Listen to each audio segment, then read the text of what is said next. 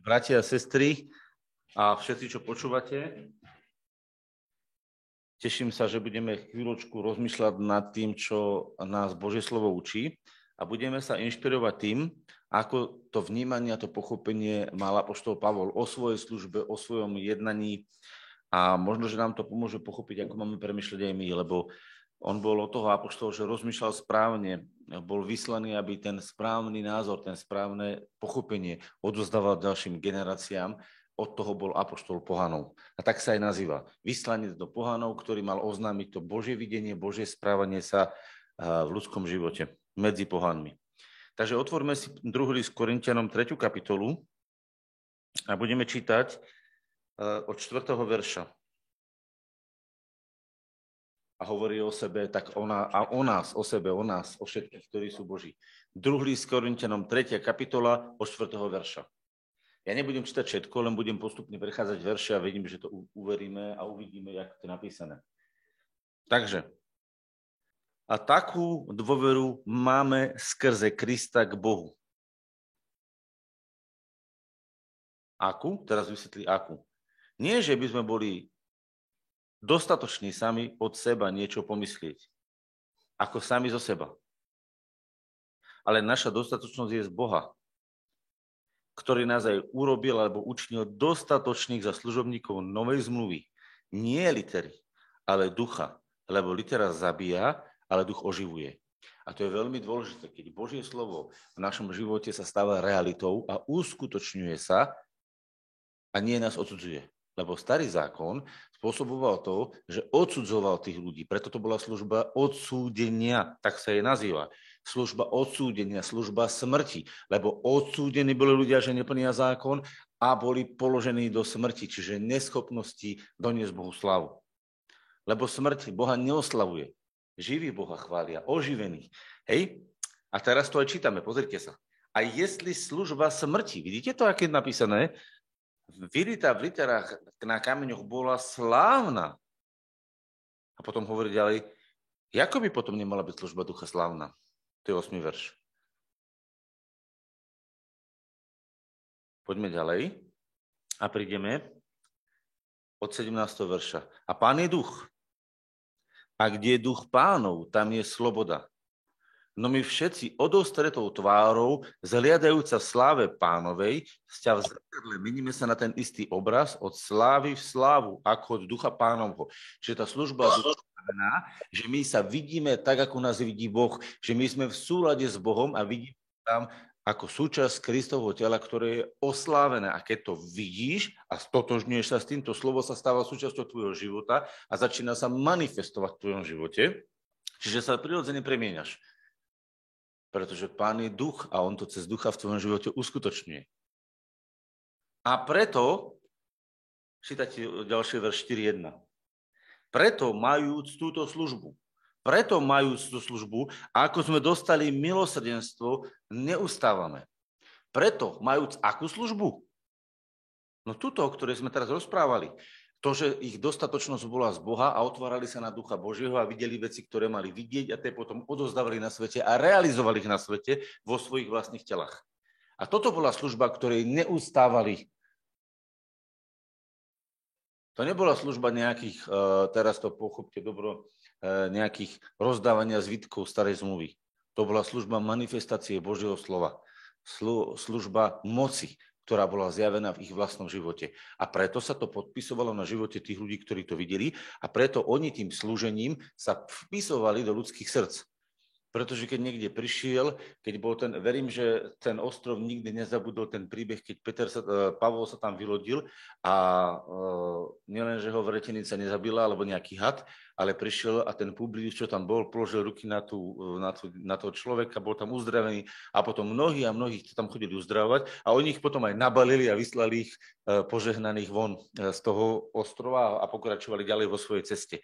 Ale ten ostrov podľa mňa nikdy nezabudne tú návštevu, ktorú tam Pavol vtedy urobil. To je to, že sa napísala do ľudských životov. A preto dneska, keď pôjdete tam dole na východ, tak nájdete, a tu boli Peter chodil a tuto Pavol chodil a tuto sú proste pamiatky po nich, lebo tie miesta si to zapísali. To sa písalo do ľudských životov a niektorí tam postavili aj pamätníky, niektorí si to pripomínajú Ale to je to, čo je tu napísané. Preto majú túto službu, ako sme dostali milosrdenstvo, neustávame. Čiže oni nie slúžili preto, aby dostali milosrdenstvo, nie preto slúžili, aby dostali, ale slúžili preto, že už dostali. Vidíte ten rozdiel? V starej zmluve slúžili preto, aby dostali požehnanie a nové, služby, nové zmluve slúžime preto, že už sme dostali požehnanie. Vidíte ten dramatický rozdiel? Ako keď niekto, uh, niekto uh, robí preto, aby dostal výplatu a niekto už má peniaze a pripojí sa do tej služby len preto, že chce tú službu rozvinúť, lebo už má peniaze. To je veľký rozdiel, že? Preto jedna služba bola násilná a to nútená, aj keď boli dobré princípy v nej, a druhá služba je vlastne služba od srdca. A preto Pavol hovorí, že preto majú túto službu, ako sme dostali milosrdenstvo, neustávame. A teraz? Ale sme sa odriekli skrytých vecí a hanebnosti. A teraz to môžu byť veci rôzne, aké si môžete doplniť, ale keďže sa to týkalo služby, tak sa tu jedná hlavne o to, dosiahnuť nejaký úspech, dosiahnuť nejakú pozíciu, niečo si vydobiť, niečo získať u Boha. To všetko sú skryté hanebnosti, ktoré vlastne degradujú tú službu, pretože keď niekto sa ide modliť za to, ako to raz si spomínam teraz na Štefana, ako to rozpráva ten príbeh, že sa ide niekto modliť za to, aby on bol veľký slávny kazateľ, ktorý uzdravuje. To je hanebnosť. To je skrytá hanebnosť, lebo ten človek sa nemodlí preto, aby rozšíril uzdravenie a zachránil tých ľudí a dal Bohu slávu, ale preto, aby on získal slávu tým, že používa Božie dary. Vidíte, aká je to hanebnosť? Ale to je skrytá hanebnosť, lebo kto tú hanebnosť vidí? Lebo ten človek nehľada, nehľada pomôcť v skutočnosti a nehľada. Viete, to je tak, že keď niekto uh, Poviem to na príklade peniazy, aby sme to pochopili, lebo to je taký ľudský príklad pre naše pochopenie. Keď niekto nemá peniaze, ale fakt nemá a trpí tým a on sa tvári, že že, že všetko v pohode má, že všetko je v poriadku, ale v podstate ide o to, aby zarobil. Tak nikto nevidí jeho skrytú túžbu, že on chce zarobiť. A všetko sa tvári, ako keby nechcel zarobiť, ale on sa tak, tú skrytú tužbu vidí von. Ale keď má niekto skutočne prebytok a má dosť peniazy a nerieši peniaze, tak v situáciách e, vlastne on nerieši tie peniaze, on slúži, pretože robí, pomáha, buduje, hej, a má dosť peniazy. A viete, kedy sa to prejaví? V chvíle, kedy ich treba dávať, on absolútne nerozmýšľa, či dá. On do toho košíka dá, alebo do toho, do toho mm, hej, do nejakej investície dá, lebo on má prebytok. On vôbec nad tým nepremýšľa, jeho to nenapadne, lebo má prebytok. A podľa toho, či vo svojom srdci mám nedostatok alebo prebytok, je moja služba buď požehnaním, alebo skrytou hanebnosťou. A preto Pavol hovorí, my sme sa odriekli skrytých hanebností. A viete prečo? Pretože Pavol dobre poznal svoje srdce a vie, že v zákone bol najlepší z najlepších preto, aby získal svoje miesto. On bol horlivec, aby získal chválu u Boha. Aj sa mu to darilo. On v podstate síce nezískaval tú chválu u Boha, lebo pán ho potom pokarhal, keď sa s ním stretol, ale, ale on medzi tými svojimi bratmi a medzi tom svojom náboženstvom bol popredný. On dokonca dostal listy ako jeden z mála, kedy mal právomoc ľudí uväzňovať, dokonca aj vraždiť.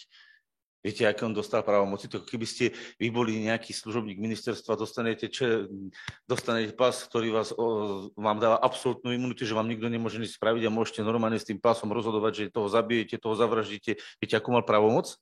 Uvedomujete si, že to bola v tej chvíli v čase národa židovského a ešte toho rozpilenia po tých ostatných častiach, čo boli, to bola obrovská právomoc, ktorú Pavol mal dostal poverenie. On bol vlastne taký, možno, ak by sme mohli povedať, taký premiér, ktorý rozhodoval. Náš premiér nerozhodne skoro o ničom, ale on rozhodoval o viacich veciach.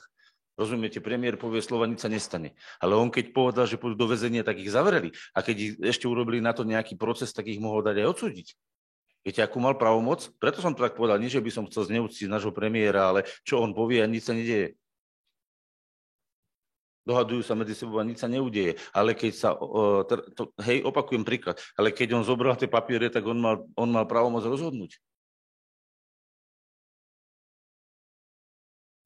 Preto majú túto službu. Opakujem tretí raz, není to proti premiérovi, to je len príklad, aby ste pochopili, ako sú slova dneškajších moci postavených a akú mal vtedy moc Pavol, ktorý mal papiere a mal doklady, poverenia od kniazov a mohol spútať, mohol uväzniť a dokonca mohol zabiť. A preto on píše, že som prenasledoval církev Božu. A to bola jeho zbožnosť. Chápete, jak ho to dávalo hore? A je napísané, že on dýchal hrozbou a vraždou. Viete si predstaviť, aký on bol nastavený, aký on bol guraži? A to je tá skrytá hanebnosť, ktorú mal Pavol. Lebo viete, akí sme my ľudia? My si teraz napríklad niekto má problém s fajčením, niekto má problém s pitím, niekto má problém s nadávaním, niekto má problém s lakomstvom. Milión takých najzákladnejšie veci hovorím, také najbežnejšie, čo sa vo svete vyskytujú. A my si teraz, keďže sme v tomto ponorení, tak ja, niekto je problém s lakomosťou, tak on si teraz pozrie, o, ja málo dávam, no to som ja tam. A začne tam vidieť v tom mieste seba a svoje lakomstvo. Ale Pavol tam nehovorí takto niekto je, niekto je smilník a tam začne hovoriť, že stále po tých babách pozerám a už sa tam vidí, hovorím, ja sa musím odrieť skryté hanebnosti, budem sa kúkať po babách. To tam není napísané. Rozumiete, o čom hovoril? Kontext jeho bol služba Bohu. Starej zmluve a novej zmluve. Vidíte to tam? Nesmieme tam vnášať svoje pochopenia, svoj stav a na základe svojho stavu analyzovať slovo. Musíme vnímať slovo tak, ako bolo napísané od neho a to preanalizuje potom nás. Dobre? Rozumiete tomu? Toto je často chyba, že nám to slovo nesedí a nefunguje preto, že my tam svoj stav vnášame a vtláčame a myslíme si, že to slovo hovorí o nás. Nie. To slovo hovorí o tom, o čom hovorí a to je Pavlova služba Bohu v starej zmluve a Pavlova služba Bohu v novej zmluve. A on hovorí, že sa zriekol skrytých hanebností, to znamená vlastnej ambície byť výnimočný v tej službe. Súhlasí vám to s tým, čo je tam napísané? Dáva vám to zmysel, že to je naozaj kontext? Skrytých hanebností a nerobíme chytrácky. A nerobíme chytrácky. Ako robili? No tak, aby mu to vyšlo. Ako znamená robiť chytrácky? Aby som mal z toho prospech, aby sa mi podaral môj zámer. Ani nefalšujeme slova Božieho, ale zjavovaním pravdy odporúčame seba, každému svedomu ľudskému pred Bohom. A teraz hovorí, my my to nehráme, my nerobíme divadlo. Ja keď uzdravujem, tak to nerobím s nejakým postranným cieľom, hovorí Pavol. Ja keď vyháňam démona, nerobím to s postranným cieľom. Keď e, dávam peniaze, nedávam to s postranným cieľom. Keď čokoľvek robím, robím to preto, aby sa zjavila pravda o tom, aký je Boh. Aký je On milosedný, uzdravujúci, odpúšťajúci, očistujúci. Chápete, kam on dospel?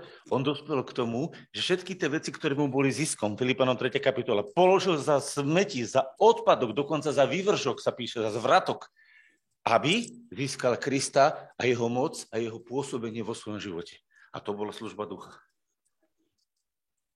Kedy nešlo o jeho slavu, ale keď šlo o Božiu slavu, ktorá bude rozmnožená v jeho živote, ale nielen v jeho živote, aj v živote tým, ktorí slúži.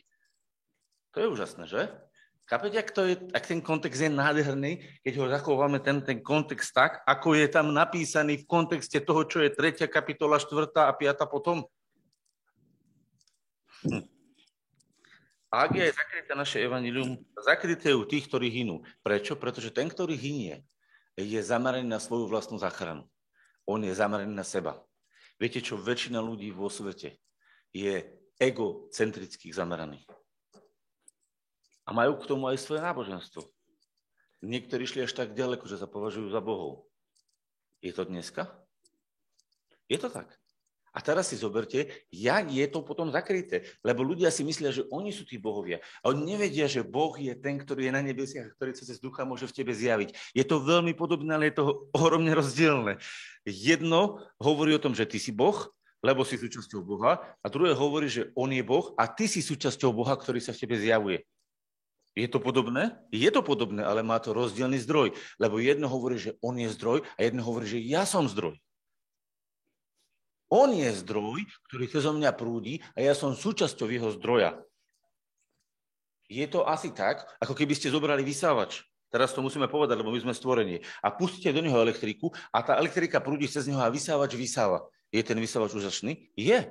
Ale keď zoberiete vysávač, ktorý nemá v sebe elektriku, on je nám zbytočný, lebo on nevie poslúžiť. Ale ozor, keď si ho zoberete, tak on je. On je vlastne e, perfektne vytvorený. A teraz ten iba obraz. Ten obraz je preto tak ťažko priateľný, pretože ľudia, ktorí sú mimo Boha, to znamená, nie sú napojení na, ne, na, na Neho svojim Božím duchom ako elektráreň, dostali do seba prirodzenú ľudskú životnú energiu. A každý ju má. A to je tzv. duševný potenciál, ale veľmi silný. Pozor, mocný, pretože člo, Boh dal človeku zem a on mu nikdy mu to nezobral. A preto tí ľudia, keď sa zoberú a povedia, že verím sám v seba a žijem sám zo seba a môjim zmyslom je sám seba, tak im to bude fungovať. Ale nebude sa môcť zjavovať nadprirodzená moc Božia. Bude sa zjavovať prirodzený potenciál človeka. A preto sa to zdá, že ako keby Chápete? A teraz si predstavte, že ľudia, ktorí veria vo svoj potenciál a využívajú svoj duševný potenciál a niektorí sa napoja možno aj na iných duchov, môže to tak byť, až tak ďaleko človek dokáže zajsť, a stretnú sa s kresťanmi, ktorí sú vo svojom ľudskom potenciálne uzavretí, to znamená, veria, že sú hriešnici, najhriešnejší zo všetkých, sú zovretí, zmačknutí a na božský, nebeský potenciál, na Boha, ktorý prúdi v živote, sú není otvorení, tak pre tých neveriacich sa zdajú títo veriaci ako tvoci. Lebo o nich nevidia ani tú Božiu moc, ani ten ľudský potenciál rozvinutý a povedia, to sú čistí blázni. A viete, kedy táto reč prestane? Keď sa začne zjavovať moc Božia. Viete, kedy uveril ten znešený človek, ktorý sa stretol s Pavlom a bol tam nejak taký človek, ktorý sa volal Elimas, hej? A ten odhováral toho prokonzula, aby sa obrátil od viery. A teraz už to Pavol nemohol zniesť, otočí sa hovorí, a ty neprestaneš prekrúcať z Božej slova synu ten a ten a hovorí, a budeš slepý do toho času, pokiaľ nebude. A naozaj ho slepol. A vtedy prokonzul to uvidiac, uveril a povedal, tak toto je skutočná moc Božia, toto je skutočná pravda. A uveril. A henten sa za, za chvíľočku z slepoty vyriečil, pretože on bol iba do času oslepený ale on dostal lekciu, aj on dostal lekciu. Viete, čo sa tam stalo? Viete, prečo on uveril? Tam je to napísané v tých skutkoch, lebo uvidel demonstráciu duchovnej moci. A teraz si predstavte, že ľudia, ktorými budeme my v kontakte, budeme otvorení na nebeskú elektrárne, ako ten vysávač, ktorý začne vysávať, fungovať tak, ako má, tak zrazu ľudia uvidia v tvojom živote dominujúcu, alebo prevládajúcu, alebo ovládajúcu moc Božiu, ktorá zachraňuje toho, ktorý to potrebuje. A vtedy ľudia nepovedia, že ty si veľký, lebo viete, aký je rozdiel medzi Božím služobníkom a čarodejom? Veľmi, to spojte, Boží služobník a čarodej, to by mal byť dobrý protiklad, že?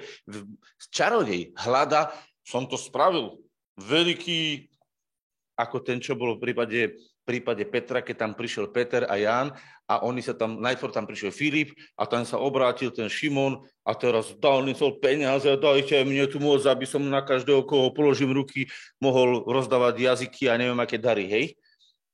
No a on povedal, zatrátený, choď preč, ho vyhodil. A teraz si zoberte, prečo to on robil. Dnesol peniaze, aby on bol veľký a ako ho on položí ruky, aby začal hovoriť jazykoch a diví sa diali. A čo chcel? On si to chcel, že ja zainvestujem, lebo ja budem king, čarodej. Viete, to je, to je čarodenické rozmýšľanie. A viete, aký je to Božie rozmýšľanie? Že sa pokoríš a povieš, Bože, ja ťa ešte viac milujem, ja sa ešte viac podám a títo budú zdraví, a títo budú silní, a títo budú spasení, očistení, uzdravení.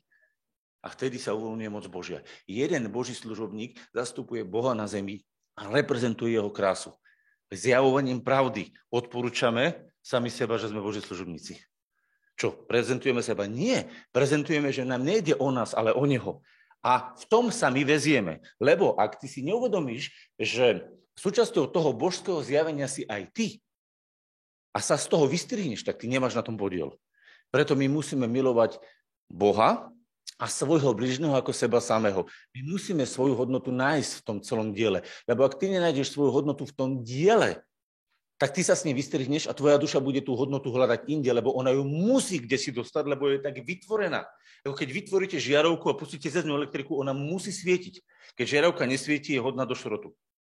Ak ľudskou dušou neprechádza Božia moc a Božia láska, ona e, buď sa vyhodí do šrotu, ale každý človek chce žiť, alebo si nájde miesto, kde bude svietiť. Nedá sa to inak. A preto všetci, čo šlapú po svojej vlastnej duši a po svojom vlastnom egu, sa potom vybíjajú a dokazujú si to inde. Lebo ľudská duša je vytvorená ako žiarovka, ktorá musí svietiť. A buď svieti Božím svetlom a naozaj v tom svetle žiari a spolu tie žiarovky vytvárajú jedno obrovské svetlo, ak na štadióne tie veľké svetla a osvecujú celý svet, alebo povedia, ja som nič, ja som najväčší hriešnik, najbednejší, najhorší a potom sa vysvecujú niekde inde. Potajme, kde to nevidia druhý. Skryté hanebnosti. O to sa tu hrá. Hej? Takže sa vráťme do toho a čítame, že Boh povedal, aby sa z otmy zaskvelo svetlo, ktorý sa zaskvel v našich srdciach. Na čo?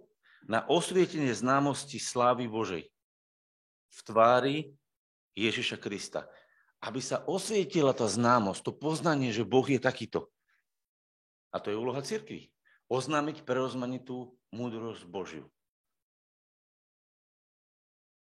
No ten poklad máme v hlinených nádobách. Sme v ľudských telách, obmedzení. Aby zvrchovanosť moci bola Božia a nie z nás, ktorí sme tiesnení zo všetkých strán, ale nezovrení. Sme v rozpakoch, ale nie bezradní. A teraz rozpráva ďalej, ďalej, ďalej a hovorí.